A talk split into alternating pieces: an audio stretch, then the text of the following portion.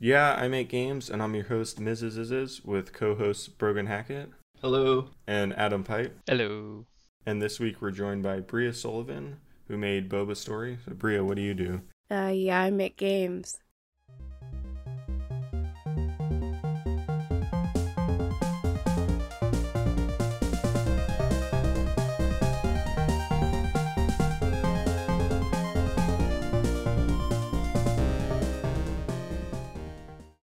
Today's sponsor is Peter Martingale, also goes by Big Hand in the Sky, who just released a game called A Day of Maintenance. It's a sci fi truck simulation with queer interactive fiction set in the early 2100s. You drive around a desert of shipwrecks, fixing radar installations, and banter with robot buddies on the Earth's surface and have conversations with your boyfriend up in Earth's orbit. You can find the game at an itch link in the description, and it is out now, and there's a playable free demo. Thank you to Peter for sponsoring this episode.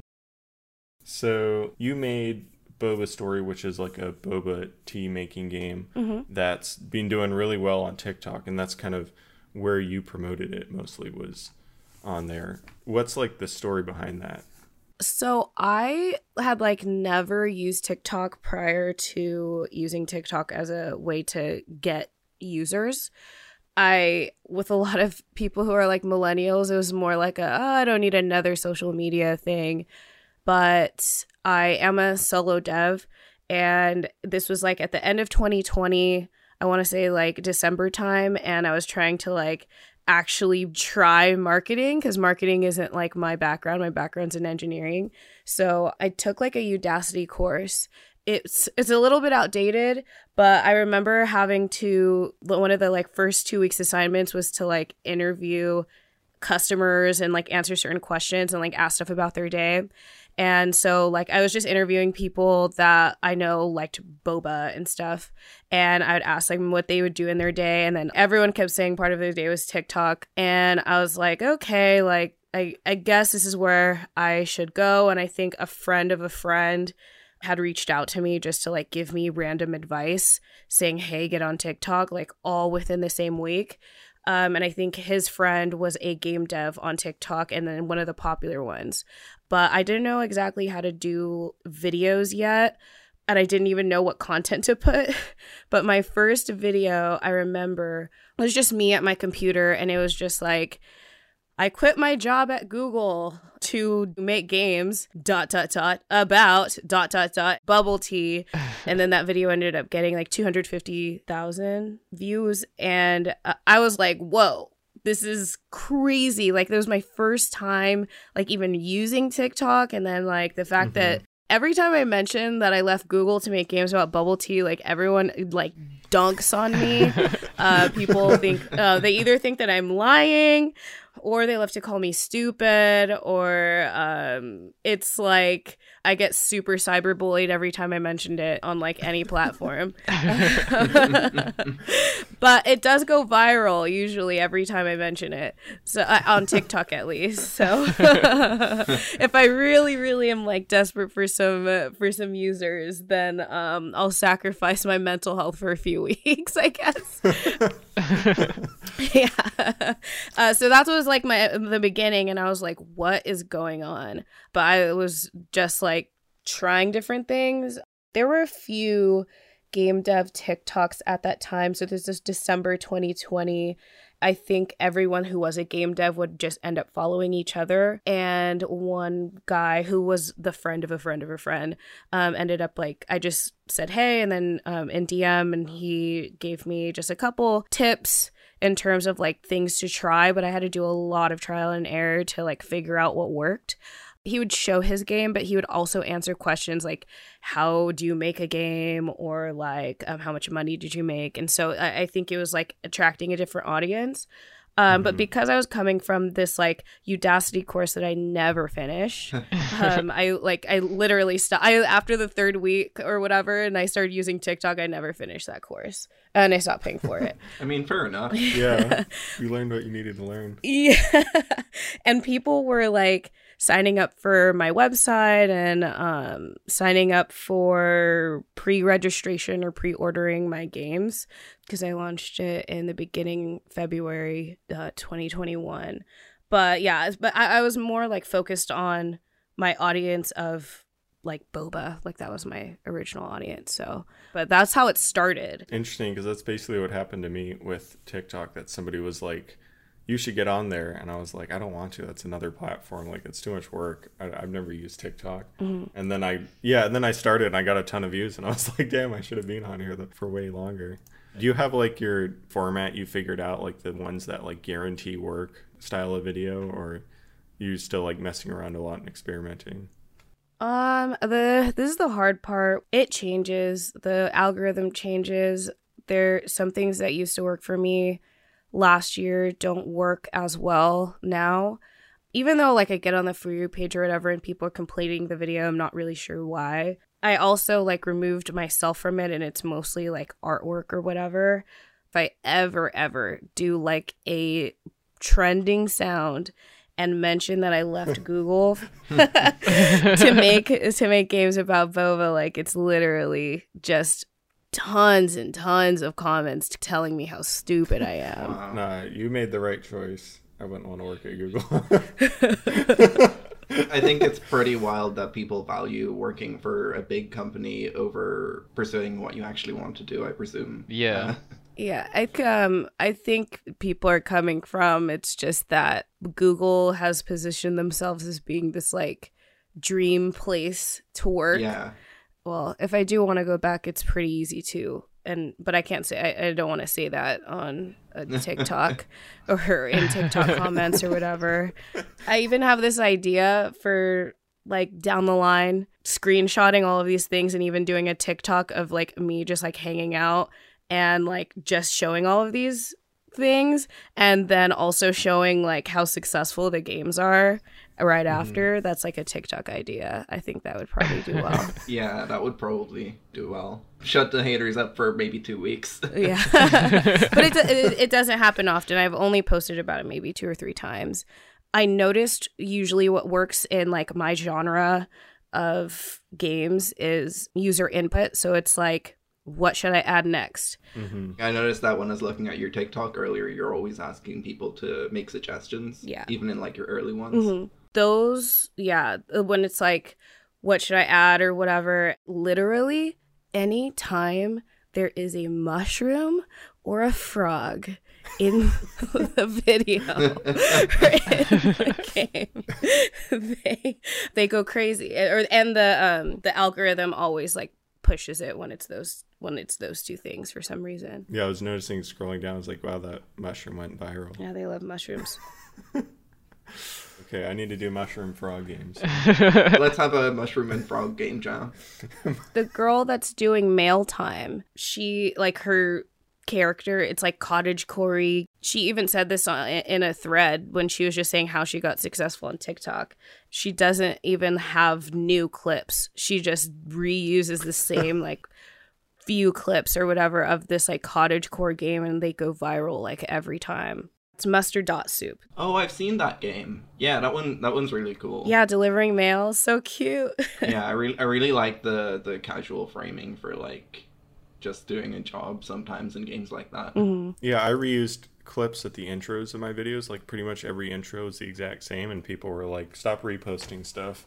I was like, if you watch more than three seconds, you'd see it was new. but it worked, so it was like, I was thinking like I totally could just repost videos and probably they'd still work well. But I never tried it. I didn't know if that was like allowed in the rules. I think like not too often, but I think it, it was in the holidays time or you know when they do like those year end wrap ups or whatever. There's these questions that you can repost a video to answer these questions, and then um, the game developer on TikTok, his name is Dev Seb.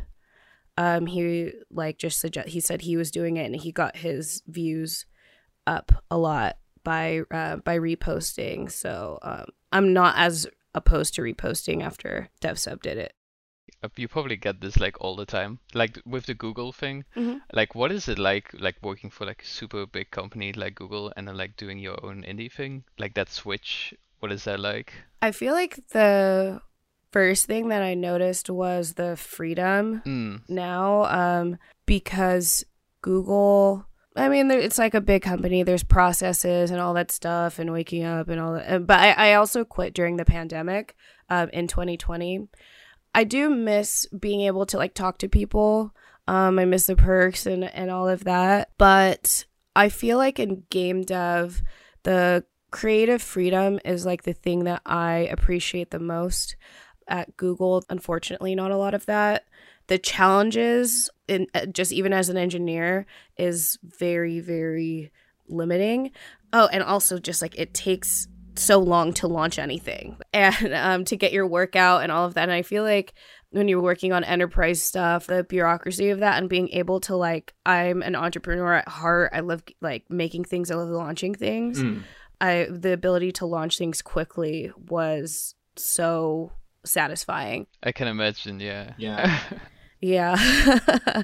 and just being able to like explore whatever you feel like um, and whatever is in your capabilities. Just getting direct feedback from people, like hundreds of millions of people use Google Docs, but the amount of work that I specifically did, I didn't do anything that pushed because I wasn't I wasn't on the team long enough, and I was in ads prior to that and working on ad software. It's not that exciting. Like it's a bit draining, yeah. yeah, what are you putting in the world? Like, like what? What is like? Like, does this? How many? Are there good place points with this? Are there like? Why are like why do I even have these like cool skills of coding? Uh, you know, like what is yeah. like, it's like you can create anything in the world with coding, and I'm gonna choose enterprise software.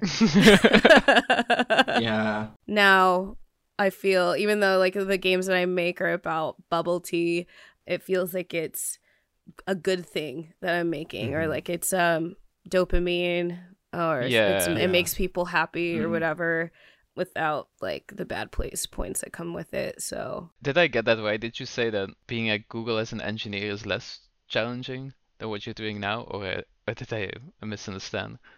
sorry. I'm like I don't want to get in trouble for saying anything. I would say Oh, that the the okay. difference No, no no.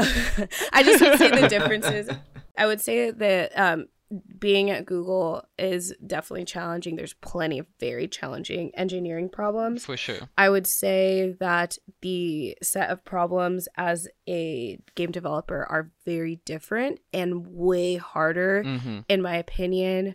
For when you have to think about like it's just very object oriented. I feel like it requires way more thought and a lot less predictability Right. Oh, that's interesting. you know with that whole um engineering fun like you can't force someone to have fun there aren't formulas that are fun Yeah. you know and i feel like in tech there's just formulas for things that work and people are able to to figure out um and i don't Mhm. think that that's uh always the case that's why like big huge huge expert studios or whatever their games flop sometimes and, Yeah. and and that's very exciting to me because i feel like in tech there's this predictability it's like if you throw enough money at it people it'll you'll figure like people will figure it Yeah. out yeah. I, I think a lot of that comes from like game design is a design field Yeah. whereas software design really a lot of the time is is it, it is just more engineering focused hmm like in, in game design you're constantly thinking about designing your game to uh to actually make it like interesting and different to everything else around it whereas in software development oftentimes you're falling back on standardized patterns Yeah. Yeah, I would say so. And then um I also don't like that. I feel like all of these patterns should be broken sometimes too, and they're so boring. hmm The strongly object oriented nature of games is like very interesting to me because there's this shift um, happening with people are like switching their stacks to being less object oriented languages. Hmm. But in games, it's like they mimic real life objects. Oh. mhm. I have never thought about that, to be honest. I remember being so confused uh, for one of my college projects. I, I had to use Go, and just being so Oh, confused yeah. coming from primarily like object-oriented game development background. Yeah. Trying to work out how to use that language was a nightmare for me. yeah. I, I literally don't even know what it's like not doing object oriented. I just I have never u- done it the other way. yeah. I did it once in Pico 8, and it was really, it was a different way of thinking. Is that what Pico 8 was? I, I did try Pico 8 once and I hated it, so. it's not object oriented. If you want to have like a bunch of, let's say, bullets spawning on the screen, you just have an array and you like define positions, and then you would like loop through and draw bullets on the screen based on those positions in the array or something like that. Right. Oh, that's interesting. Or that's how I did it. I don't know if that's the correct way, but yeah. I find it like kind of funny when um the software engineering things try to trickle in into game development or like obviously with Mhm. bigger companies they're trying these like design patterns that are popular in like software engineering like reflection or whatever Mhm. and then no matter like people try it and then at the end of the day like just doing regular like uh, you you can kind of be dumb too Mhm. with the way that you engineer things which is kind of nice in um in game development i found Yeah, all that matters is that the end result is good. yeah Do you feel like there's like any stuff that you've learned specifically at Google that you still use like with games? M- It's maybe like unusual for game people to do or hmm Um, I would say maybe the processes I've been made fun of sometimes, but like I still write. I, I mean, I don't know if everyone else does this, but I write like design documents for myself. Mhm. Um, I write like tech documents. I write basically product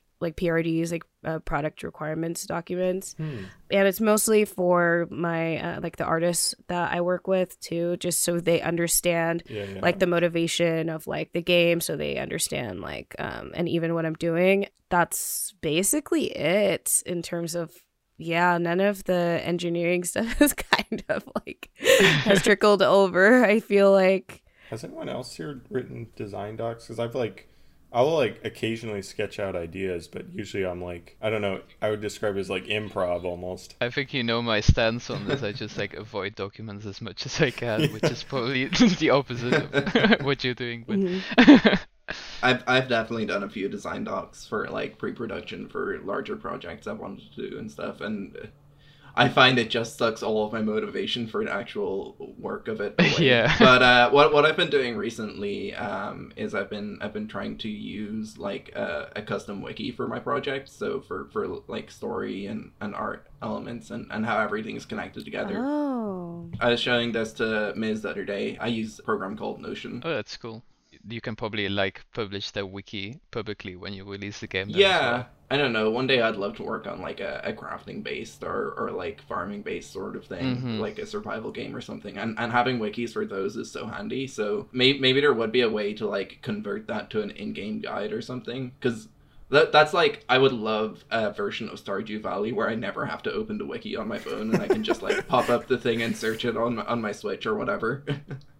So so that's definitely something I should look into because I th- I think it's all basically uh, Markdown that Notion uses that should be easily transferable hopefully, if I ever if I ever want to. Yeah, that's really cool. I was this question I was also gonna ask, would you ever consider doing like the opposite, like going from the indie thing to working for like super big company like Google or something? Probably not. I, I did it once. I was like, no. What I would do is like if I ever got like notoriety as a as a game designer or whatever, and a studio approached me being like. Would you direct this game? I would totally do that. I'd, I'd like do that in a heartbeat for most studios. I mean, maybe not every studio, but my plan would probably be to leave after that one project is done. you know? I just remember doing scrums every day and being and all the meetings, and I was like, Mm. Yeah. I don't want to do this. I, I like the small, like one to two people thing where you can just be creative and make stuff.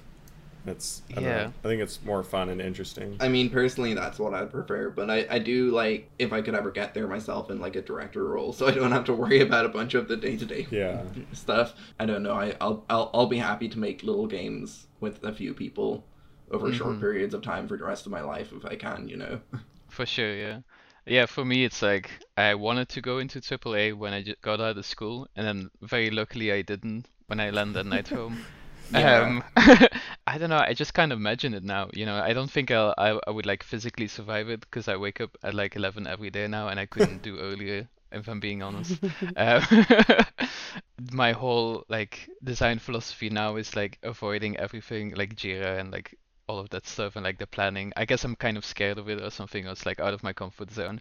Like I couldn't. I don't think I could deal with it. definitely like myself i've i've been working a lot this year on like getting my my personal schedule going and what i'm finding is i do a lot better when i just like only do five or six hours of work a day and and i know I know that it's not actually like you probably only get five hours work done in, in an eight hour day at a at a AAA studio, but that's still like the time the time that you're not actually getting work done is still work, and so I don't think I could actually physically withstand that. yeah, I feel the same. Oh, yeah, Bria, how much like work do you get in a day typically? Um, so I only work maybe like two, three days a week. um, um, yeah. Well, uh, I mean, I guess like the the motivation for my jump too is that like my family and my uh, my relationships meaning like my friends and even like the relationship with my dog and myself has like mattered more and so i've been like trying to figure that schedule and all of that out first and then figure out how work can fit in between instead of what I've been used to. It's like you work and you figure out how to how to work out, how to how to cook, how to fit family time in that. And so I'm trying to do the opposite. Uh, last year I took like a 2 month break to just hang out with my uh, my grandparents and my uh, my parents eh, or and like learn a language like learn my, the language my grandparents speak. They speak english too but um i moved in with them in the pandemic too. I work i don't know it depends. I feel like there's no schedule and i should probably figure out a schedule because like sometimes i won't work for weeks at a time like at all or and then I'll work for th- like 3 weeks straight or a month straight with no breaks. Yeah. I think that's kind of inevitable with like working for yourself as a creative. Like creativity comes in bursts and, and droughts, so And it's it's probably more natural just like to work that way. I mean, it's more in line I guess with I mean, being more true to yourself kind of in a way, I Mhm. guess. Yeah. Do you feel like you your output is like better and like more like working like this than you would just sticking to 9 to 5 5 days a week? Uh, I would say yes. Um, I think I, I like I can probably do a little bit more. I, I like I I know that I can, and I've been trying actually. Um, basically since February of this year, um, because it's April now. Um, I've been trying to be a little bit more intentional because I was like, oh, do I want to like, do I still want to do this? Do I want to like actually try and focus? I would say yes in terms of when I measure productivity as like feeling like I got accomplished, a, like accomplished a lot at the end of the day regarding even like myself because I feel like like I go we- like 3 weeks of just like straight working but I didn't work out at all. I didn't cook at all like I was just like door dashing everything. Like that doesn't feel productive to me Yeah. because like I'm risking my own health for like launching and I just don't want to do that. But I think I can figure out a four, a three, a four day work week. I don't want to. I just started doing um, five hours a day, five days a week, and I just get up and I work first thing, and it's just nice. It's like, oh, I'm done at like two and then I can go cook and do whatever, and I've got like plenty of time, and I'm not gonna. It's not gonna like interfere with talking to friends or something because they all get off work at five or something. I should do that. I should work five days a week. I don't even consistently work the same days every week either. It's like I need to figure it out. I, I've been doing five days a week and like try to do five hours though. Sometimes I feel like I'm forcing myself into it and it's like I don't really want to work that day. But it's like I just do it and then I feel like I haven't really been productive that day. But it's, you know, I don't know, I do work with two other people, so I kind of feel like I have to stick to the five thing because they're sticking to it, you know. Uh, so I, ca- I I haven't even like considered it even as an option. my current schedule is six hour days, four days a week because I like to have an extra day off. I, I just like I like all of my free time to be in a chunk. Mm-hmm. Hopefully I'm I'm in the process of pursuing an ADHD diagnosis and getting myself to work certain days is very difficult. So sometimes I just say well, today's today's a lost cause. Let's focus on getting ready for tomorrow instead. And I, I find that really helps because I can shift whatever day of the week I take off around a bit to account for that. I feel that as well. I I feel like sometimes I feel like oh today's a lost cause, but then I still like kind of, you know, keep sitting there and keep like trying and then I just feel like shit by the end of the day instead of just being like, oh well, I give up, I'll go outside and like energize myself, you know. Yeah, there's an art to not letting yourself feel bad about not working. I don't think the way the world works as it is particularly makes that easy. But the the other thing I do is I always make sure to take my weekends off because I, I like to have that that checkpoint of here's the two days where I'm definitely not working and no one can talk to me about work today if I don't want them to. I've been thinking about maybe scheduling it in to just have like two months off during summer or something. I think that would be like just amazing just to be able to try that. Because I do also feel like if I don't work for a very long time, I feel like after a while it just you get like this feeling that you want to work and then you make like cooler stuff, you know. Or I do like a game jam or whatever. I've I've been trying to work out how to like give myself holiday days properly because I'm I'm I'm in the camp where I think everyone should have like at least two months a year off. Um, yeah. So I, I need to start treating myself like that and, and intentionally saying no, you're off for this week. I've been I've been planning that maybe once I go part time, I might do instead of doing like three days a week, I'll just do like two weeks of work and then two weeks of not work or something. I feel like the rest is definitely necessary. Or that's the advice that I've gotten from other people too is like and part of why I take so much time off is um and I think bec- when you're like doing game design um on top of things you can't you can't force it and like I always feel like I'm better after that like 2 weeks off or like a full week of just like chilling, you know. So I wanted to know if you think TikTok comments could be a better way to manage community discussions than Discord. So when I used TikTok, I think I responded to like five comments and kind Okay. of ignored everyone. and I also made a Discord and never use it, like ever. I mm-hmm. just made it because people asked. The best discussion place for me was actually being Twitch because like I'll just be working on a game and then people will talk to me about the game and suggest things, and I get interesting ideas, and then they I don't know, they'll talk to each other and then they talk. That's been like where I've had the best like community discussion actually, which was surprising. Mm-hmm. I feel like I go on Discord and people just post memes or advertise their own games, and I'm like, Yeah, if I i- if I never have to do community management again, I'll be so happy. I, I figure at some point I'll have to have have some sort of community. I think I think the key to that is having having enough people in the community that are are willing to help sustain the community. That like it's not all on you to to maintain it. But I mean, I I, I have a lot of experience with Discord and very little experience with uh, TikTok comments. Um, I guess. Yeah. So I, I can't really speak to TikTok, but I can I can say that you really have to be certain that your game is going to have an audience if you're planning on starting a Discord and you want to keep it active. Because otherwise you're just making a bunch of work for yourself to appease like maybe a hundred people max when Yeah. you, you don't have the audience to like actually support a Discord. Mm-hmm. I feel like Discord also kind of only works when you're really engaged into it. You know, when you're really like active, and it's like the thing you talk on every day, and like that is so much work for 200 people. yeah. Yeah. TikTok comments kind of scare me because I'll see somebody leave a comment and then I like refresh the page and it has thirty thousand likes. I'm like, what?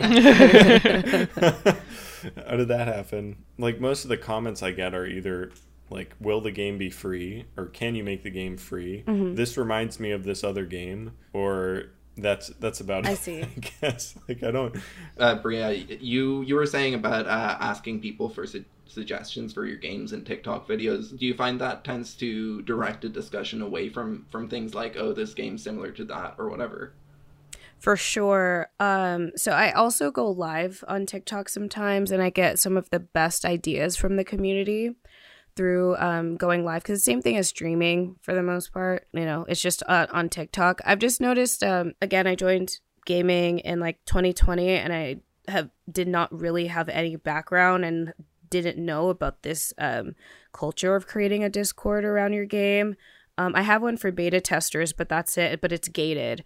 Like I have Yeah. to give people an invitation to um, to join it, and there's like an application process. But when asking about like different features, asking for ideas, um, and even feedback, and I've noticed that um, having a TikTok has been a way where people were, will instead of leaving me a bad review as a way of giving me feedback on um, like the Google Play Store or the iOS App Store, they will instead um, just give me just give comments on my videos.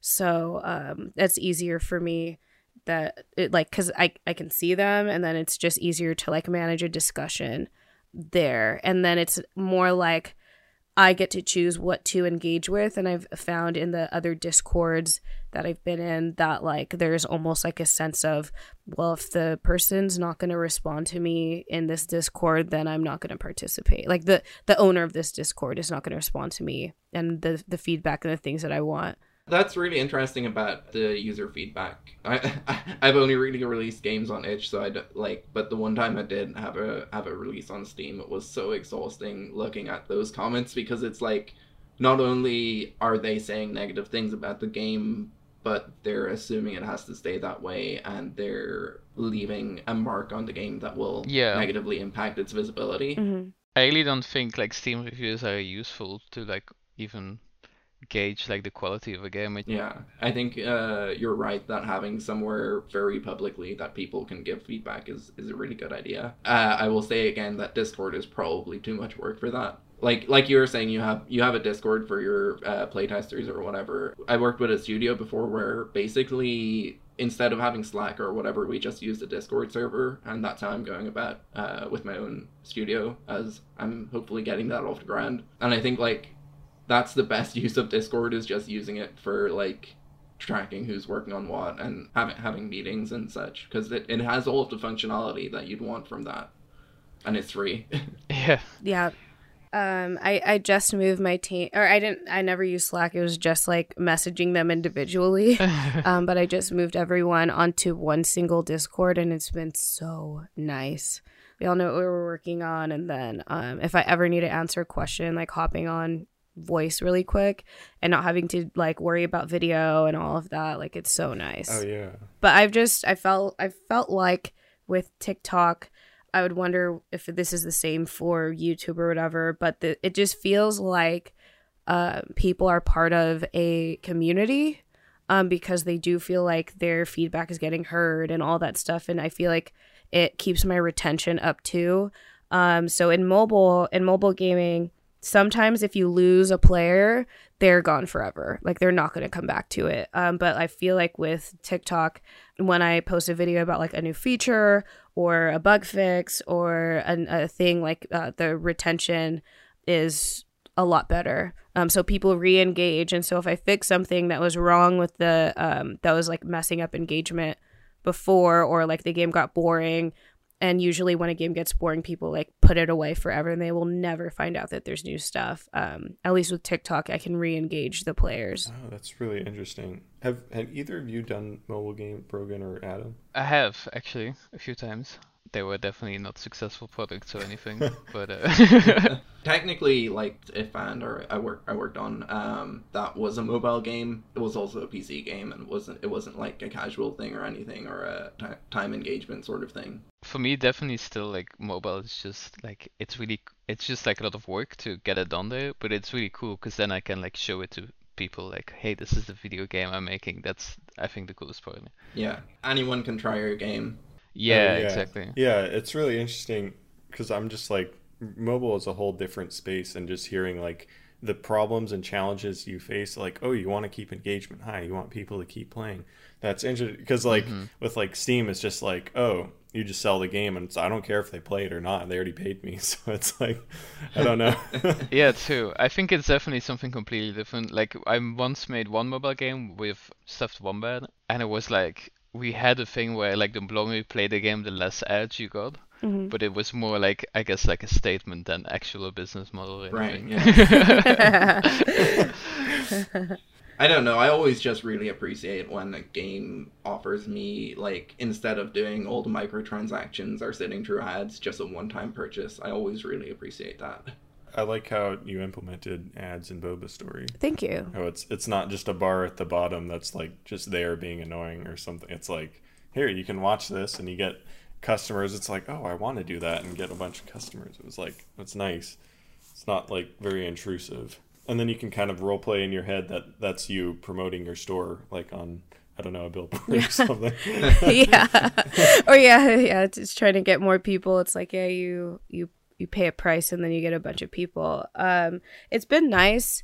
That's kind of what's been helping too, um, because like in mobile gaming, especially like uh, ones that are released by big publishers, um, you're just bombarded with ads, and um, the reason is um, the value of customers is more for first time players like in ads because if you're reaching the same player over and over again um, you're not as oh. the ads start getting worth less and less and that's when people usually re-engage the um, that's when they try, add like in-app purchases which i don't have yet so actually actually the business model of of showing less ads over time is not necessarily a bad one yeah, it's not it's not bad. Um, I mean, I do make a decent amount. Oh, I mean, I make all my money from um from ads, but uh, but I do use reward ads. So those are the ones where you opt in. You say, "Hey, I'm gonna watch this for like," it goes, it ranges from like five seconds to thirty seconds or whatever. Um, and then but those ones are typically worth the most. Mm-hmm. So I don't have like banners or anything like that. The reason why I like mobile is just because I play I play mobile games a lot. So um, that's just where I have the expertise, I guess, or that's just, that's my wheelhouse. I've never I've only played one Steam game, and it was like this past year I played Unpacking. So I don't I don't want to go outside my wheelhouse, I guess, in terms of the games that I play. Yeah. That's probably how it is for us where we're all on Steam. And never did multi. Yeah, you guys are on Steam. I do still want to make a mobile game at one at some point, and I have I have like a prototype for one done. Um, and the the the reason I guess I want to make that game is because the only games I enjoy on uh on mobile are like arc- ar- arcadey golf games. Mm-hmm. so I, I have this infinite golf game uh prototype that is absolutely addictive to play and like I it's not it's not even got any got any features, so I, am I'm, I'm hoping to at some point uh, dedicate some time to releasing that. Still, you should launch it. Yeah, that's also what I like about mobile. Um, the process of launching is like much less. Um, it's not that big of a deal. Like launches. I mean, when you're a small team, I guess they do matter, but once you're bigger, they matter less and less. But mm-hmm. um, like I guess the thing that I've learned the most is just to like push it out, get people playing it, get data as yeah. soon as possible. Mm-hmm. Like throw in some type of I use Firebase Analytics. I don't know if that's the best one. Um, it's the only it's just I've used it before. So um, yeah, just getting data, seeing if people like it uh, as soon as possible. Um, because like barrier to entry is very small, and um, and iOS specifically, people don't really write reviews like that unless your game is like crashing so it's not really going to hurt you. And you can also, if you release a new update, you can erase all the old reviews too. Uh, what's the hardest part of designing a casual mobile game? Because I'm I'm really curious about what what you find the most difficult during that process. And and my initial guess is it's probably just filling it up with content, right? Actually, okay, so uh, like the opposite. It's actually cutting things, in my opinion. Um, so my uh, my game is a little bit like bigger in terms of the amount of things to do than I guess like a hyper casual or typical casual game. It's like between casual and mid core, I would say. Um, and maybe even it is mid core. But um, I would say that cutting features is probably the hardest part because in mobile, you probably don't want to invest too much time or energy in something people aren't going to play. So focusing on just like the first 30 minutes experience is like that's the advice I, have gotten from like many many mentors in this space like not adding things in the beginning because i feel like when you're trying to create a good experience you want to add more content you want to add more features um, and even just trying to like even if i have a lot of content from artists or whatever like i have to still put it in um, and make it work. Usually like most people not to get to that content. Um, i remember with my first game and it was just like not it wasn't like anything crazy. I remember talking to one of my mentors. He was like why haven't you launched this yet? And this is my first game. I said oh i need to add like 100 more levels to it. And he was like no you don't. You have 20 like you have 25 like launch it now because you don't know if people are going to get past level 5 or whatever like add analytics or whatever You guys probably talk to other people too. Like when you're just Yeah. like talking about this different ideas, people love to add more and more ideas. It's like, oh, have you thought of this? And it's like, of course I have. Like Feature creep and yeah. this, yeah. it's like, uh, of course I've thought of this. This happened. Like this is all I think about all day, every day. You think I haven't thought of this thing that you thought of? Like the first five minutes of thinking of this. Like, of course I have. Somebody suggests something and it's like not a good idea and you're not sure how to tell them like why it wouldn't work. you don't want to be like, well, you see, it's because your idea is terrible. That's why I'm not gonna. Add. Yeah.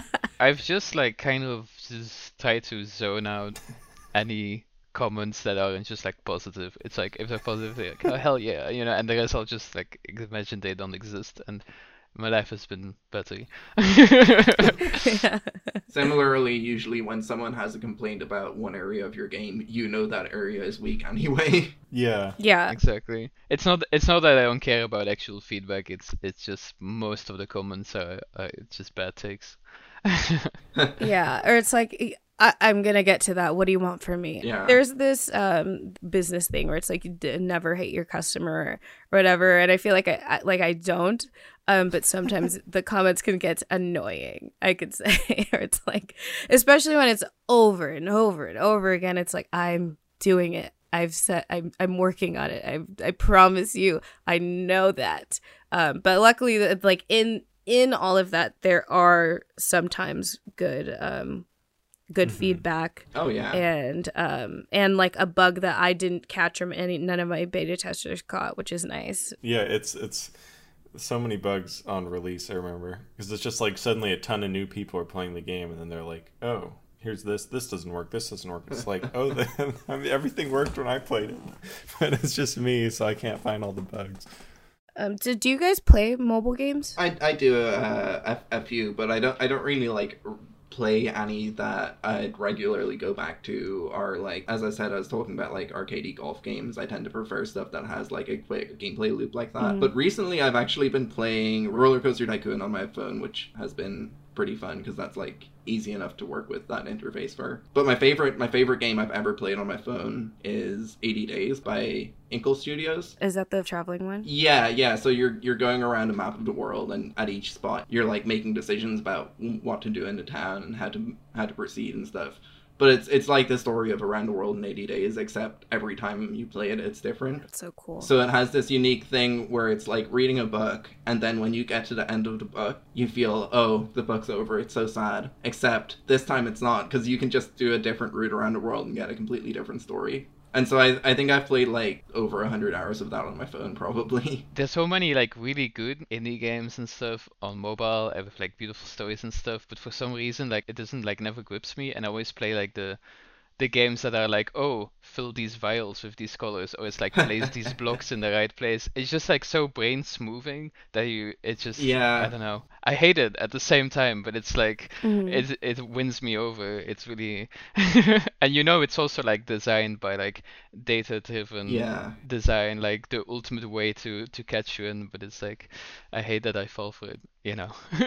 I think it's a matter of what people are actually playing mobile games for, which is often just to like tune out or chill out or have have on while they watch TV or something. yeah. Which I, I still think my, my Infinite Golf game, which uh, I will acknowledge is similar enough to uh, Desert Golf, which I've also played a lot of on my on my phone, which comes highly recommended for me. But my, my, my game's more exploration focused than than level focused. Mhm. Yeah, I do think this game would work well because it's just like your your only input is is hitting the golf ball and occasionally there's a challenging hill to get up with or whatever so it's very much the sort of thing where you can turn your brain off and you can play for ages I would love to even be able to come up with a game like that. So I think that it's really cool. Now is this game called Bacon, and you literally just it's like a thing of bacon that falls from the top of the phone and then you, you basically just tap and you try to hit like use a um, a frying pan to like smack it onto different stuff and it's an it's an indie dev that that made it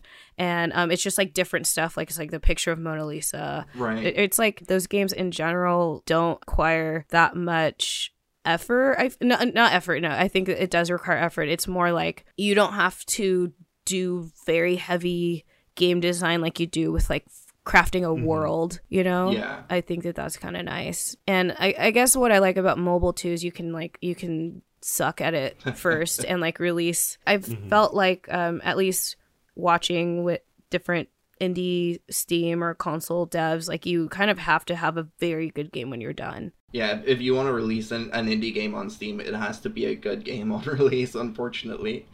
Yeah. Imagine if like the comments on the Apple Store were like the Steam comments. I would... Three page essay with like a complete checklist. Have you seen the checklist reviewer who goes through and like Oh. graphics, realistic, it's not good, whatever. And it like checks, it's I like hate the checklist reviews. I feel like 90% of Steam's UI is just facilitating mental warfare against developers. Yeah. like, have, have you guys seen the the curator that's like not a roguelike or whatever and, and it goes Yeah. on ev- everything with a roguelike tag and it just like says oh this isn't a roguelike because it's not tile based or whatever and it's like oh my god get over yourself it's a marketing tactic What I hate the most about the checklist one is it's always like uh, game length, uh, short, okay, and then 30 hours plus. And it's like, okay. so, so this is how you how you decide the quality of a game is how long it takes you to play People play a game for a very long time and then it's like not recommended at all. so oh I- but I don't know. I, it, it's hard because like the reviews that I see on like mobile or whatever, I'm like, oh, whatever. But like Steam reviews, I'm like, this would hurt my feelings. like, especially with the big red thumbs down right there, not recommended. yeah, they get personal as well like, this wasn't ready. I can't believe someone would release something like this. I'm like, oh my god, I, would- I would take it personally. My favorite comment I've ever gotten it was on a negative review of my game on YouTube. Somebody left a comment that said, I always thought he was a mediocre game developer with an inflated ego. Happy to see I'm proven right. Jesus, guys. Why are they so angry? I don't understand.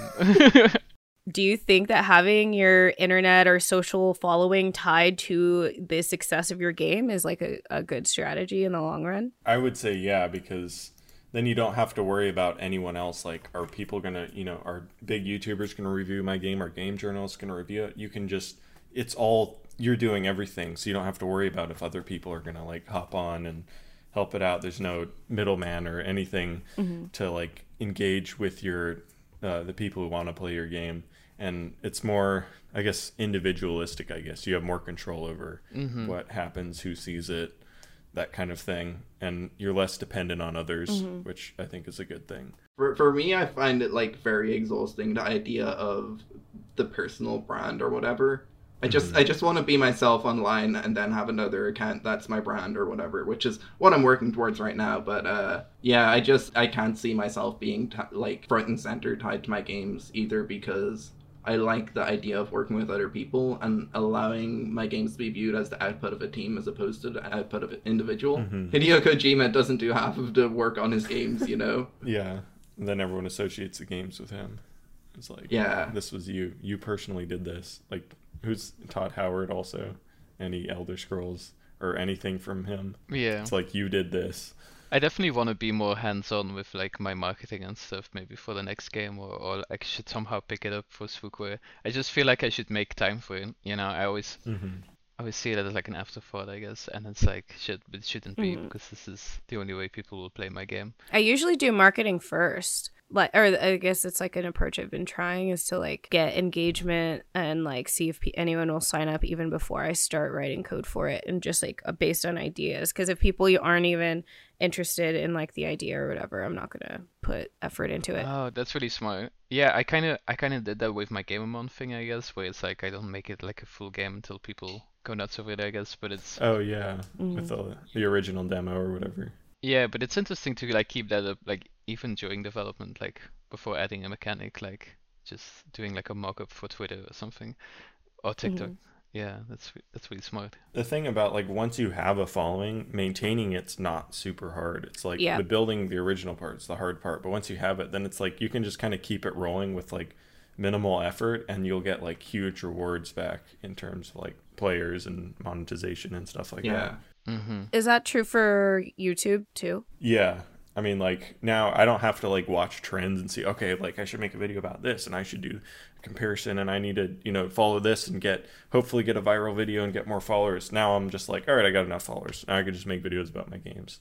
I don't need to worry about it anymore. Yeah, way less work and then Mm-hmm. way more people check it out and play it and that, you know, results in so much more sales and it's so much it's yeah, it's worth it. I like when I see people like say they don't want to market their games, I'm like, but it's not that much work and you get so much in return for it. Yeah. It's worth it. Yeah. Personally, like myself being tied to my games the last like eight years as I've been making them and, and learning, I just like always hesitate to go too in on a lot of marketing talk because I actually want to be a person online through my Twitter account. But I also do need to market my games, so that's kind of why I really want to branch out into having separate accounts and facing uh, and having having my like games public facing marketing be from more of a brand account than a personal account Mhm. but i do i do like i see a lot of that having your your personal brand be your games brand it does a lot to make people think about the human behind the game i guess and i kind of see i kind of see the advantage of that as well but i'm just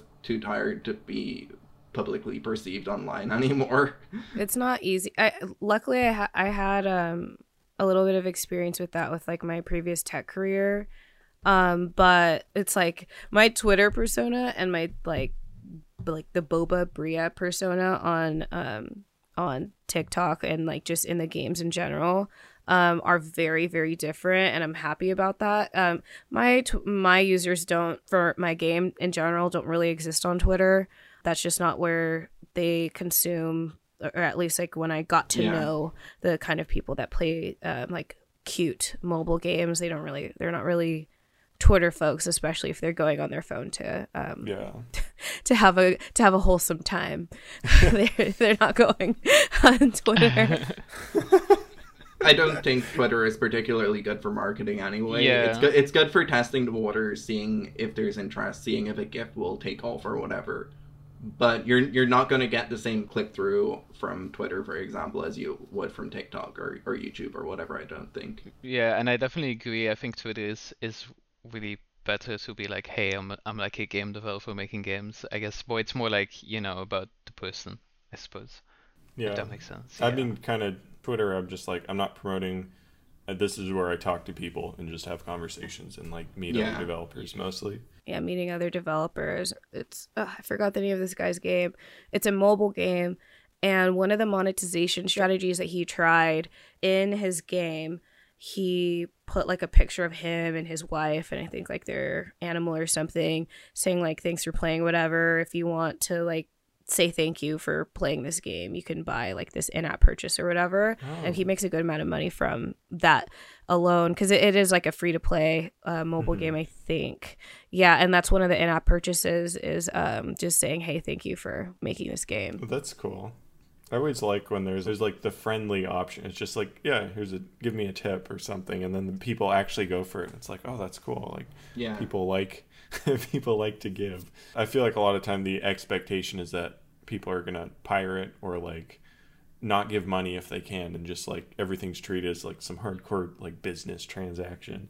But then it's like there's these friendly environments too, where it's just like here you can have this, and if you want to give me money, give it, and then people do, and it's like whoa, I don't know. I think they got it right with shareware in the nineties, you know?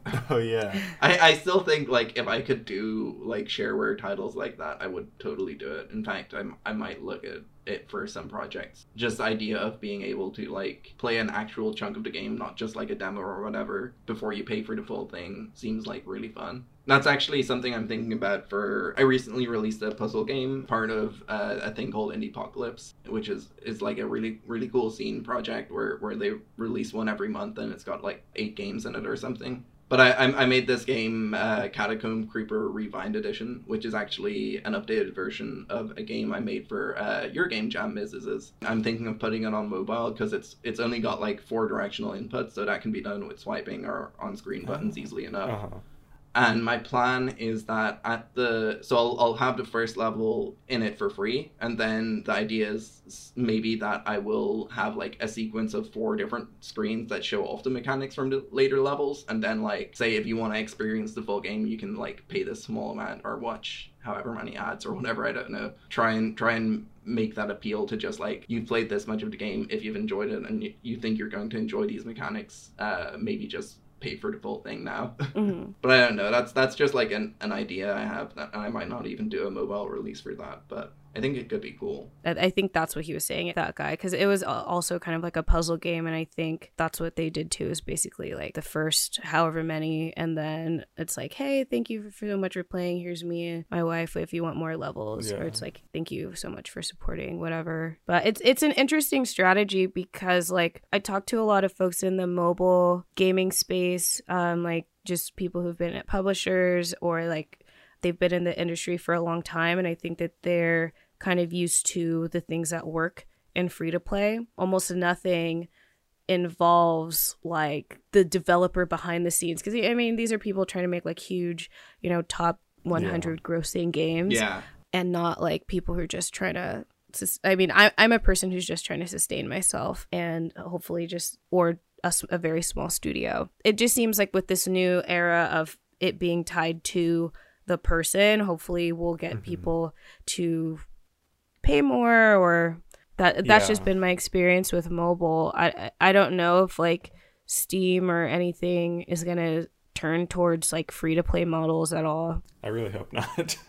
it's so much less to think about with a charge up front. I actually did some research lately because I've been now that I've learned how to do like multiplayer games, I was wondering like how many like indie multiplayer games there are. It's like only 400 or something on Steam. Oh wow. really. Is that online multiplayer only? Online multiplayer with um oh free, but the ones that are if you include the ones that are not free, it's only still like 700 or something. Right. Uh, like Yeah. multiplayer online multiplayer games that have indie in, as their ta- in their tags. So it's like Interesting. yeah, it's really weird how that's like it's not like a thing, but also just like the free to play model. I guess I guess not a lot of indies use it. Like, Yeah. Which is weird because I would think that like it's almost impossible these days to do a multiplayer game if it's not free. Well, if it's like single player with co-op or something, then you could do that charge because then somebody can just play single player, Yeah, I suppose. and then it's like, oh, I can play with my friends. That's fun. I do think like free to play is is very big with uh AAA and, and, and larger companies nowadays. Um, especially like looking at stuff like the metaverse or whatever.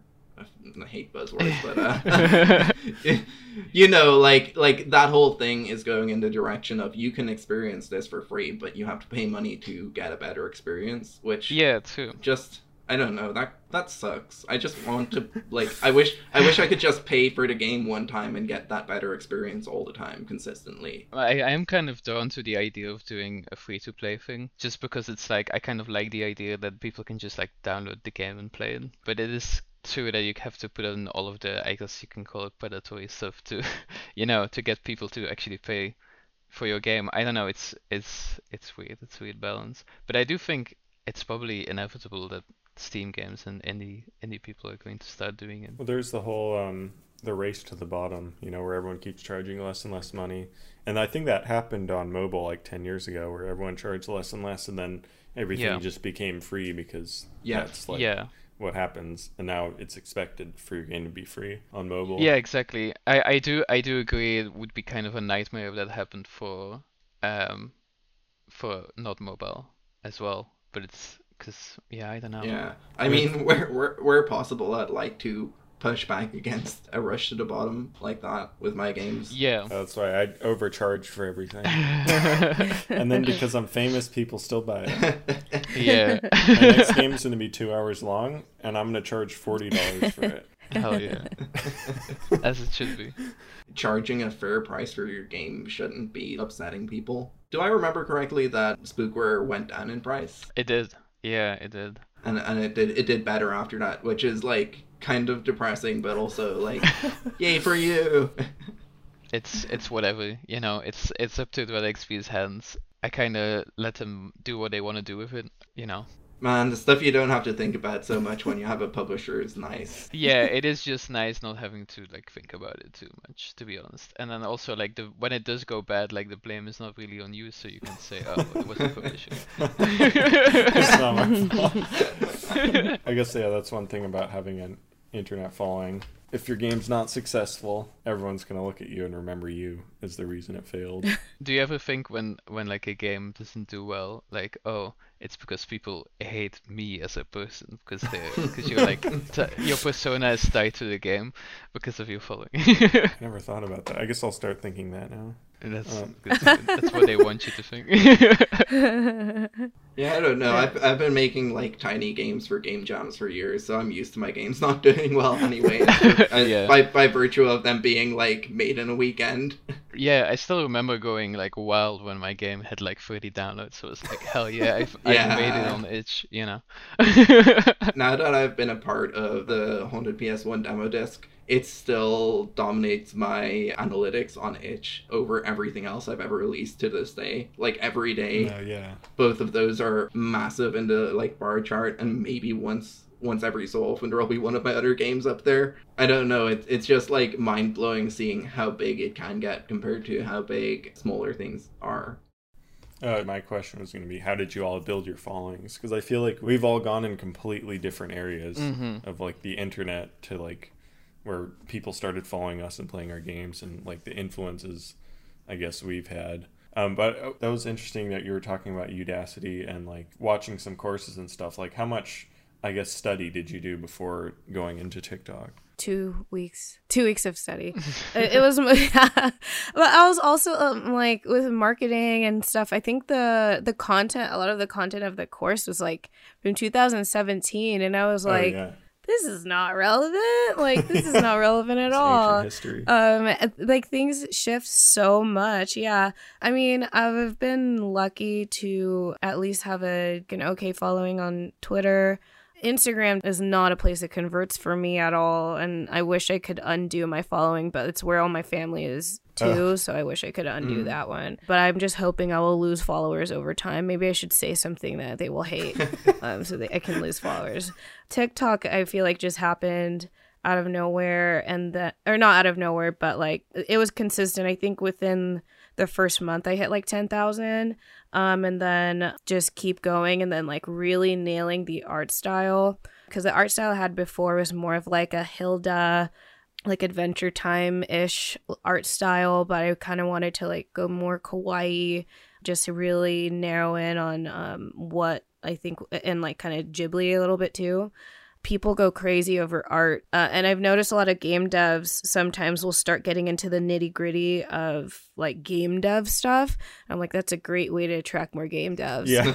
yeah, yeah. Um, and people, you know, sometimes ask like how to make a game, and I did, I did that in the beginning too. But I have a lot of background though in um, product management and um, startups. I was an advisor to a lot of different startups, so like really getting to know who my customer is and what they like, and like talking to them and seeing what their everyday life is like and like un- understanding what verticals even that are somewhat interesting to them and making sure that they cross has been very has Mhm. been successful for me um, even with features I, I I guess this isn't answering the exact question but i just did want to say that having this following did also help my app store optimization Yeah. too and now the majority of my players are not from tiktok Oh, cool. but yeah so but it helped to boost it Mhm. in app stores and google stores and, and youtube because people were posting like fan videos and stuff on youtube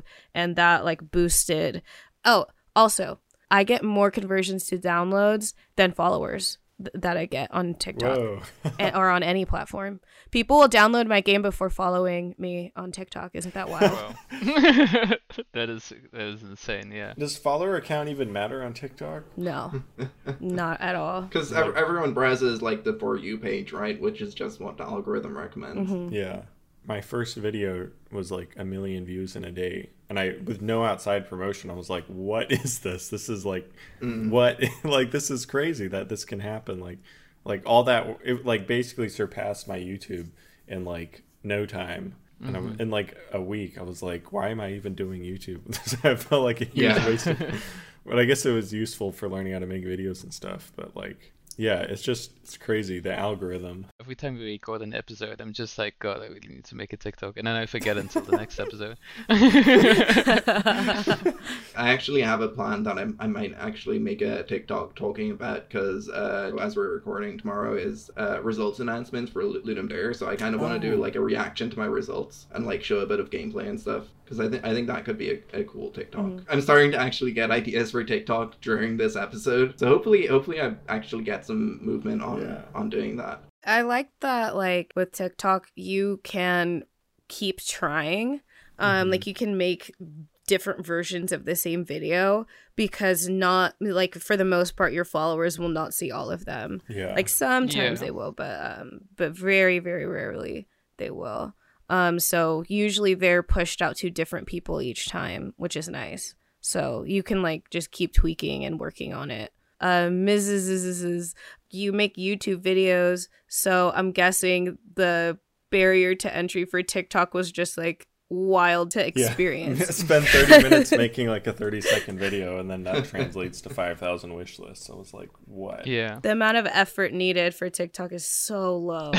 That it'll probably Damn. go up, I guess, as more game developers get on there and it gets more saturated. Yeah. So I guess like now's the time to build. But of course, if you build a following, that kind of the more of a following you have, the more immune you get to like changes and stuff because people are following Mhm. for you and will go out of their way Yeah. to see you because they know you and have been following you for a while. Yeah, the barrier entry is so low. With YouTube, it was like years like of work to like slowly build up, and then with this, it's just like you're in. You can already you just do stuff, and it's like people engage with it. You just have to be good. You don't have to think about title and thumbnail.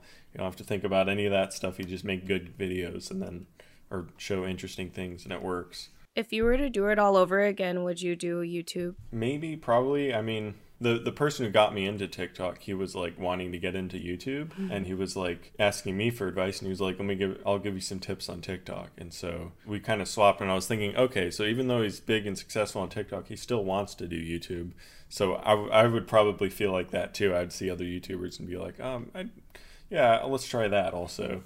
It was definitely a good learning experience though going on YouTube because it was like I don't know I learned how to make good videos and stuff that have and it's definitely translated over to TikTok a lot. But the effort is so much more. I don't know. I've heard people say the the people who follow you on YouTube are much more like committed followers and they'll watch everything you do and like buy everything you do. And I think that is true because like before I finished my game, I sold courses and like I, I have like four courses now. And I'm pretty sure people who buy one tend to buy all of them. So it's like good in the dev- development stages when you don't have much to show mm-hmm. as a way to monetize. I don't think I could like promote a course on TikTok like that. Like I couldn't. The average TikTok viewer would. I don't know. They're more looking for games. I don't know. I haven't promoted those courses, so I don't know. But I don't know. YouTube, you can do longer form content and you can promote more things. Like, oh yeah, because in my devlogs, I would be like, okay, here's my courses, here's my Patreon, here's my Twitch, and you know, here's the Steam. I could list off like five things, and people would go to every one of them, and like you know, back my Patreon and buy my courses and wishlist the game and all that stuff. So it was like, I guess you can do more stuff in a video and mention more things, and people will engage with all of them.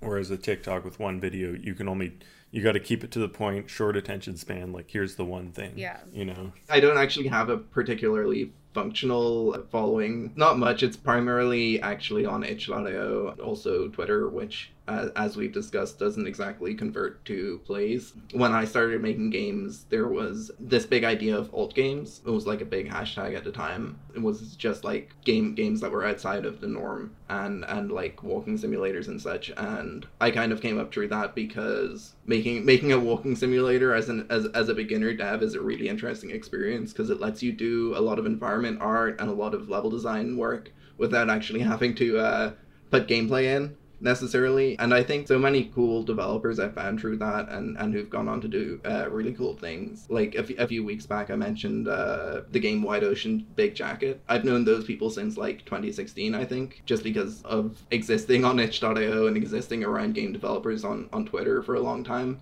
And i think the one cool thing that I've noticed with Twitter is that following a lot of other game developers has exposed me to a lot more experimental work like that Mhm. because the the people who are playing and talking about experimental games aren't the core audience for most games. They're usually actually like other game developers or artists who've been getting into game development. And so you'll see a lot of that if you follow a lot of like uh, especially queer uh, game developers, just uh, and and like marginalized game developers, you'll see a lot of a lot of more exper- experimental work, and I think that's really interesting. Like I think I, d- I don't think there's enough value put on, on on those sorts of games anymore. I feel like uh, I'm I'm glad I got to experience a bit of bit of that in, in terms of growing my following uh, as I posted on Twitter and, and didn't know what I was doing and, and just like over time existed there and eventually I started Haunted PS1 which kind of grew my following a lot more. I don't know. I, I look at like how, how big the Haunted PS1 is and how big my, my stuff is, and I still like know that the Haunted PS1 spreads attention between developers, which is really good because it, it, it brings more marginalized voices up to the level of me or, or, or my peers. But it, it also wasn't like a massive following gaining thing for me or anything like that. How did Haunted PS1 grow? So it kind of was small, and I intended it to stay small. But then people, as they do, as, as artists do, they have a tendency to want to work together, you know? And so a lot of people, uh, a lot of people kept like pushing for some sort of a collaborative game, and, and I kept being like turning it down because I didn't want the the community to become focused on on one project or everyone to be doing free labor for a game that it was really infeasible to charge for or whatever. And so we ended up doing the demo disc which massively grew and and we were not prepared for that and, and like personally I'm still exhausted from the rate of growth that Haunted PS1 had for a while there years later. So it, it was interesting and, and i'm glad I, I get to be a part of that but also i'm glad i'm taking some time away from it this year as well. You're not like the face of it, so it's okay for you to kind of like step back, I guess, also. yeah. I'm, I'm just some rando who started a, a, a discord server Yeah, I mean, definitely it's though, because I, I think, you know, I'm pretty grateful for the Haunted PS1, because I think most of my following comes from No Players Online, to be honest, which is, you know, a game I did for Haunted PS1 Jam, so, you know, it all works out in the end. But yeah, for me, it's also kind of, I guess, similar. I think most of my following is also just Twitter and itch. It's mostly, I think, just because doing all of like the the small games had like a lot of opportunities every time one of those released. There was like a chance that maybe like Markiplier or some or someone like would play them. Every time that happened, like it would boost my following up a little bit, you know. Until you know, like I think ultimately with no players online, I think most of the following it's still getting 300 downloads a day, which I don't understand. I don't know. I really should start doing a TikTok because I feel like I've been kind of abandoning my Twitter a little bit, or like any marketing things ever since I started doing spookware because I don't. I, I guess I don't have to do it anymore or something. hmm Yeah, I've been doing, and, and they've been really interesting, like the dev diaries for for DreadXP on on their channel. And I mean, that's marketing work that you're doing. Yeah, exactly. It shows true that you actually, uh, you and your team actually have a talent for like creating engaging content, even when you're just talking over development footage. yeah, I'm I'm really happy with those devlogs. They don't like perform well at all, which is sad, but it's like yeah, it's good to have the practice in to like do little videos, uh, which is really cool. Yeah. Yeah, I, I can give you my formulas for TikTok if you want to just copy what I do. I should just I just added it to my to-do list, make a TikTok. I'm I'm gonna finally do it. I'm just gonna do something. I don't know. Do like spookware or something. And then uh, I'll get three million views and be rich or whatever. Yeah, that's how it works. I've made maybe like a couple hundred bucks. Like it's not monetization is very Oh, very yeah. bad. It's, it's worse than YouTube. Maybe a future podcast episode we can do reporting back on our experiments with TikTok. yeah. Someone just sent me a message. He asked me what my take is on people making a Roblox version of No Players Online. and my take is still like hell yeah i'm glad they did because that game got like 50 million plays or something so it only helped me to be honest Ugh, Roblox. Roblox version. So you mean you mean to tell me you're benefiting off of the exploitation of ten year old game developers? i am honestly yeah actually more more people play the roblox version than spookware by like a huge margin so in in any sense, the Roblox version of No Players Online is the official one. You know.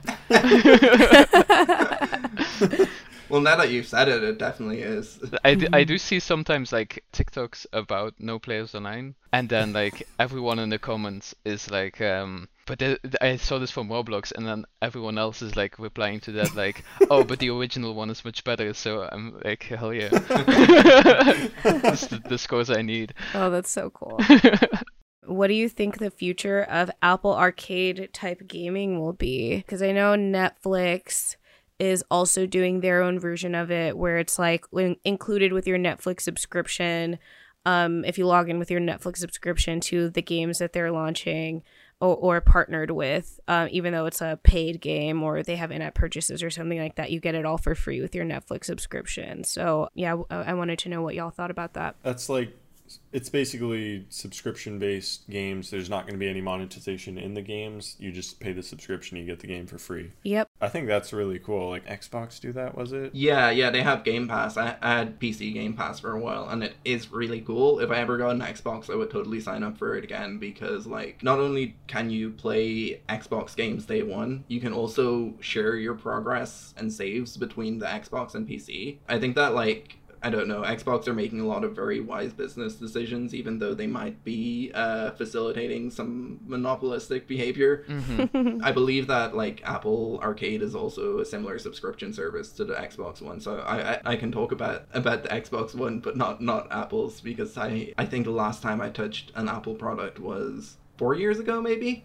oh damn. Here i am with my iphone and apple watch and macbook and ipad. Sitting with apple pencil on it. I need to get an apple just just to debug stuff at some point because apparently my apple exports have a lot of issues that are unique to apple. But i'm like i don't know is it worth it for like 5% of my players to get it mm-hmm. debug and all that extra work?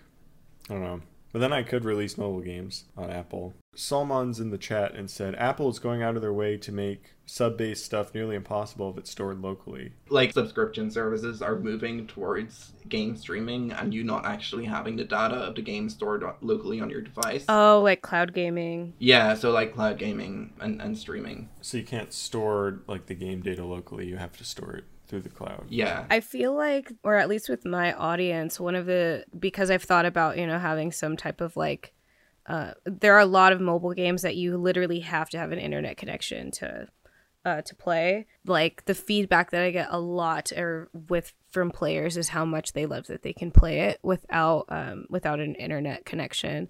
One of my ads, like my most profitable ad um, actually works. I mean, this is a secret, but I was more optimizing for like I'm still learning, but one of my ads actually like the action still works if you just turn your phone on airplane mode. Yeah. So you can like not watch I the ad. um, and, oh, okay, cool. Yeah.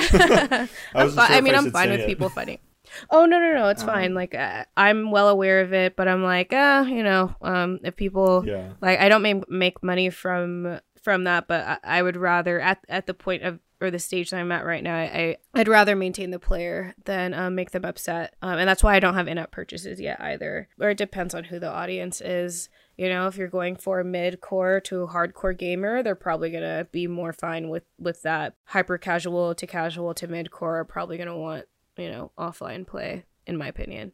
I think the corporations maybe trusting them might not be a good idea in the long run for creatives because mm-hmm. like that's already happened with say Spotify where like those artists aren't making any money off of yeah. that and like mm-hmm. I do think that especially Game Pass like I previously mentioned I'm pretty sure that's operating at a loss right now. I presume their plan there is to make it so it's profitable eventually. The way it will be profitable is that it will pay developers less is what I'm scared of. Yeah.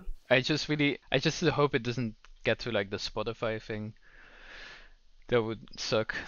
Yeah. I mean, it's Apple. yeah. the other thing I would hope with subscription gaming services is that they don't become like people's primary method of consuming games. That people like will still buy a game if it comes out at full price. Mm-hmm. And uh, I do think that that's how it serves right now. It serves as an addition to your regular gaming like budget or whatever or if you don't have a have a big budget for for buying games some people do just use use their subscription primarily. And I, I think it's interesting to think about like who's benefiting now and who will be benefiting in 10 years' time. There's a lot to it that's like very scary as well as being very exciting. yeah, it's interesting how like with music, it's not acceptable to just like sell your music online. You, you have to go through streaming services also. If you're not like on Spotify, no one's going to listen to you. Yeah. With the game, you're not doing that. It's like you can still sell games. It's a different kind of culture. Same with movies. You can't sell a movie online anymore. It has to be through like a subscription service or something. YouTube sure try to. Every time I go on YouTube, they're like, oh, buy a true. movie from us.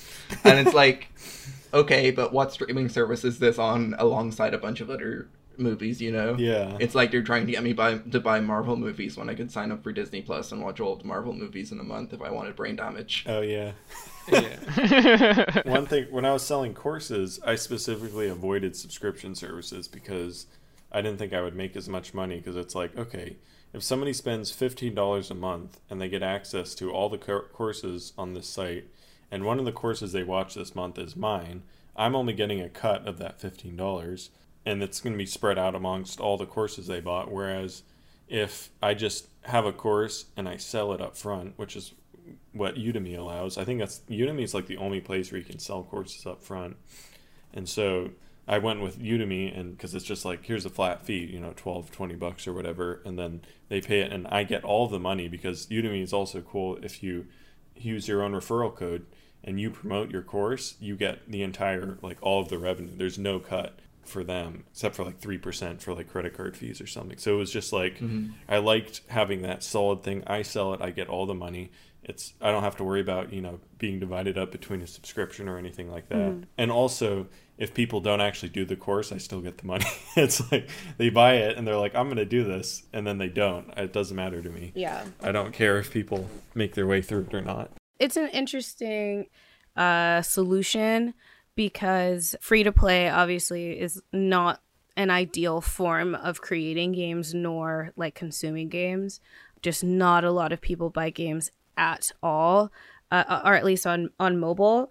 But I will say, since getting Apple Arcade, I get access to a bunch of really amazing games. But I feel like even though they are these super amazing games, because I don't have that incentive to play them because I am technically getting it with a subscription, I just like I don't finish any of them and I mm-hmm. don't really play it. Um I I would say I play the games that I bought or free games more than the Apple Arcade ones, but like I mean, I got access to Night in the Woods from Apple Arcade, which is which is nice, but yeah, I'm not that incentivized to to finish playing them. I do think it's cool how like subscription services can better facilitate games like, say, Unpacking or uh, more emotionally and artistically driven games seem to do better on subscription services. I think that's an interesting thing where people will subscribe to play like two hour long story games or whatever. With the Xbox Game Pass, you're getting like every Halo game ever or whatever. So I mean, there is that that side of things as well. I think my ideal world, I'd be able to just release my games for free and still support myself. It's weird to have to think about making design decisions based on what would be more profitable. Mm-hmm. I do think that subscription services can push back against that a bit because more of a captive audience and uh, experiments can get through that a lot better because there's already the thousand or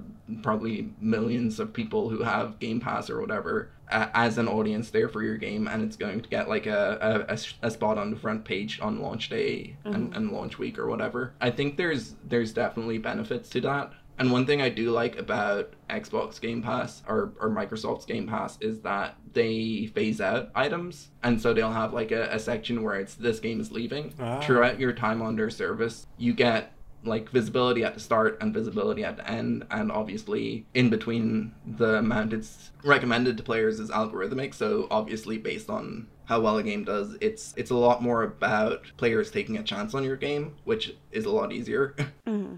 uh, it probably leads to more um like like when you were talking about earlier with like experimental i mean I, I mean well apple arcade requires like a certain studio size and like their contracts. I mean, it's under NDA. I don't know about them. It's mostly just guesses from watching.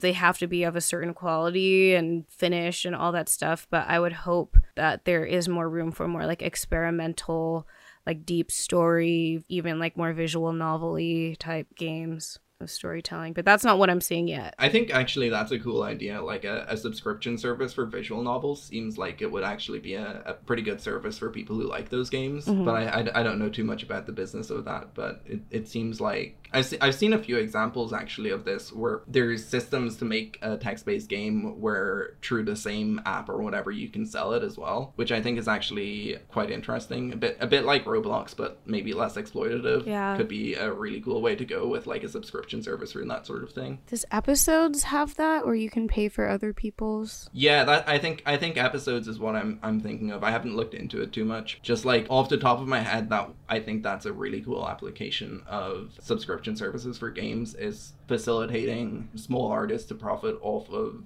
smaller games. But I do think that in places where that happens, it then creates a different expectation for what uh, a game within the subscription service will be. It might actually impact the small creators' visions for their games and, and lead to a, a bit of like pandering to the market more than actually making the game you wanted to make, which is why you would use a small tool in the first place. Yeah, I, this is like kind of going off of what um, you guys were saying earlier.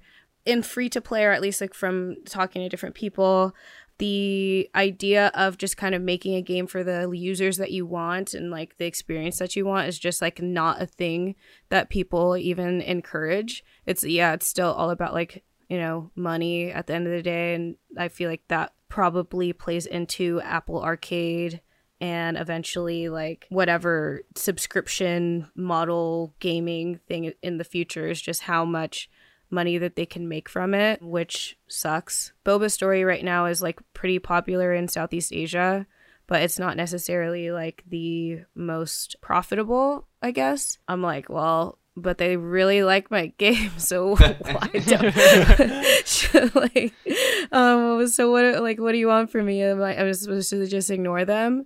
So it, it's just it's a very interesting conversation. If there are people who love your game, why why don't you continue to make stuff that they will like? I think the one thing that gives me hope for like monetization in games is is itch.io because like time and time again they have shown that they actually do care about the creators over profit a lot of the time. They let you not give them any cut of your profits if you want to as well, which is like an insane thing for a company to Yeah. do. If if say if that was proposed to Steam, they would like it, they would freak out. Itch Itch is still going. Itch is still growing. Their audience is growing, and like I don't know, it just seems like maybe that could be a viable platform to replace Steam someday. Because if Itch was as big as Steam, I would absolutely never use Steam again. Yeah, I'd like to see itch grow more. I also like they, they do have that it, the tip option that pops up when you download free games, and people use that and give you tips, which is pretty cool. Oh, that's awesome. E- even on paid games, people can can give a tip, which is like really nice because it allows people who who want to give you more money than you're charging for your game to give you more money than you're charging for your game. You know.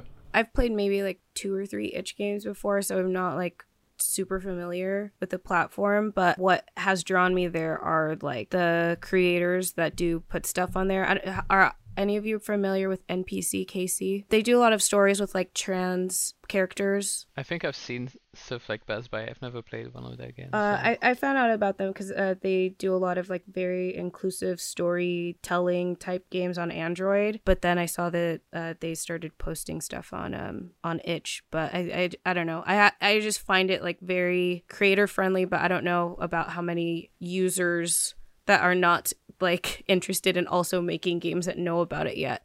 Because I don't hear a, a lot of um, regular users from mobile or whatever that also are like consumers of itch unless they jump to it like me from like a creator that posts on both I, just like paying attention to creators that have very similar audiences as me so where it's like you know cute art wholesome story inclusive characters wholesome or i guess like wholesome content That that's sort of well, I, I don't I don't know. I kind of hesitate at the wholesome games thing because there's there's valid criticism and and concrete examples of people using that to like hide the fact that they they've been like super abusive behind. But at the same time, I don't think letting that poison your view of all games that uh, express themselves as being wholesome is, is a good idea. Wait, what is that? I haven't heard that before. What what is the so it's it's kind of the idea that there there was one example of like a developer of a very popular wholesome game. Uh, I I won't go into too many details on here, but like having been like called out by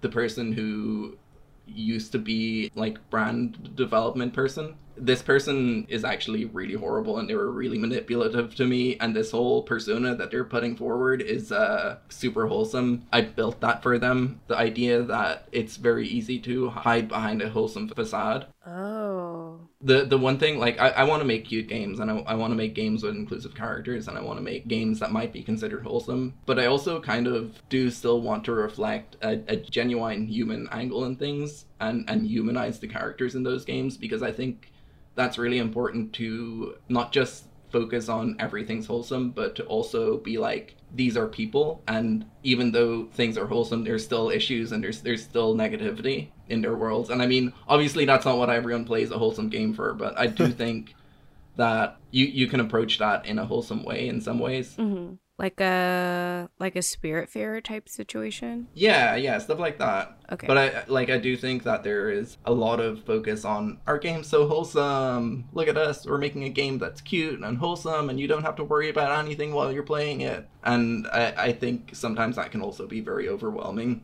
There's an importance to keeping it real even if you are making content that you would describe as wholesome. Mm-hmm. personally i would like to show through my art that like I genuinely care about people and such. I would hope that other developers would focus on that as well because uh, I don't know. A lot of times I see a game that's marketed as wholesome and it just feels empty in a way. Mm-hmm. And I do think like games need grit to have pacing and games need grit to have some sort of uh, an engagement and and I think there there's like a balance you can strike where where a game still is low stakes but does have have moments of pushback against the player. Like a, an example I've seen uh, talked about somewhere recently was like how Animal Crossing New Horizons it isn't just like you decide you want to do the thing and you do it. It requires effort and time to actually do things in that game, and that actually makes things more meaningful as well. I don't know much about like wholesome games in general. I've, I haven't like followed. I guess Stardew Valley. I don't know if Stardew Valley counts, but there's definitely some conflict in that game. the characters and stuff. I just remember whenever I hear wholesome games, I think of the Twitter account. Oh yeah. Because I know the people who started the Twitter account. Because when I graduated, where I I went to this middle of the nowhere city for my job, and there was a local game dev scene. It was run by the people who run this account so it's just like, oh, I know, I know the people behind that, and I know the behind the scenes. And I just remember I'm like kind of lamenting how, yeah, people now specifically try to design their games to get featured on the Twitter account, and it's kind of like, not, it's kind of takes the fun out of it now. like, yeah, it's a bit like the can you pet the dog thing as well. Yeah, yeah, that too. Yeah, it's just like, it, it's not as fun when people are specifically going for it it used to be like this uni- like niche thing. Yeah. And it was like we're featuring these interesting things and then yeah. Sometimes when it feels like a calculated decision for marketing purposes or whatever it kind of uh, undermines everything. Mm-hmm. i mean obviously you do have to make calculated decisions for marketing purposes. That's a hard thing to do but it's it's important to do that Yeah, it's been um, quite a journey learning about game development or whatever. Because like I joined in the pandemic, so I didn't get to participate in like meeting people or anything. So I feel like I'm not just now starting to learn about like because everything's just been in a bubble of like my room. Like I, I make everything in my room. So and like with the very few people that I've met through TikTok or something, like that's it.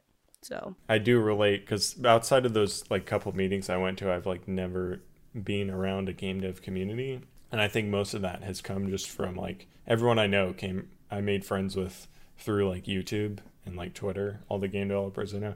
I mean, like that's kind of the reason I started a podcast was just so I could like meet and hang out with other devs. Just like a good excuse to make friends, basically. That's why I started Haunted PS1 in the first place. Was like there didn't seem to be any community like talking about these games that a lot of people were starting to make. Being the person who started it was exhausting, but the fact that it exists now is awesome. I don't know. I, I grew up in like the middle of nowhere in Ireland, and surrounded by empty fields, basically, or fields full of cows sometimes. But um, yeah, me- meeting game developers online has been most. I, I did actually go to GDC in 2016, and I think I still regularly talk to maybe two of the people I met there. Mm. I think online is like easier to meet people, but unfortunately, you do feel like like I would love to go hang out with some game developers in real life. Yeah. Can't do that yet. I got COVID at GDC. Oh no. So did everyone I got else. I met Jabrils at, at GDC and so that's how I guess I got here. yeah, yeah, because he tagged me in uh, a tweet. You were asking about something. I- I wish I Yeah, and that was right to- after like we had those like a few days after we had met. So, but like yeah, GDC was the first time um, meeting people in person, and then um, it was really cool. The talks were really cool, and like it's very very different than my previous tech life, which is interesting yeah, I can because it's not that different in terms of like the work that much. The people there, the discussions, and even just the motivations are opposite.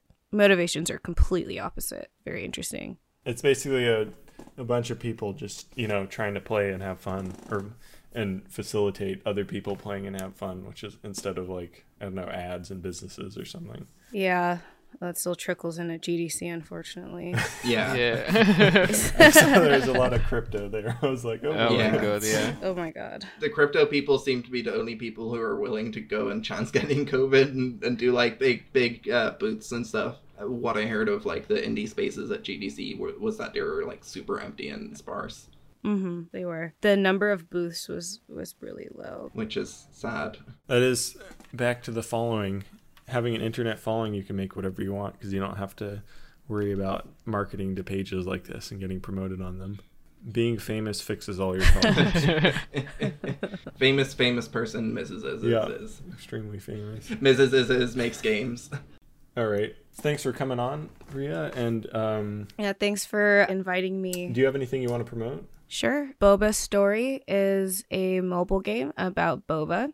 It's on uh, iOS and Android, and it is free. And yeah, play that. Um, and if you want to follow me on TikTok, my TikTok is Boba Bria. You don't have to follow me anywhere else. Well, yeah. I don't really care about the followings anywhere else. Um, All right. Cool. Powerful. Thank you. That was a lot of fun. cool. Yeah, that was really Yeah, yeah, it was a really interesting discussion. I'll see you all Goodbye.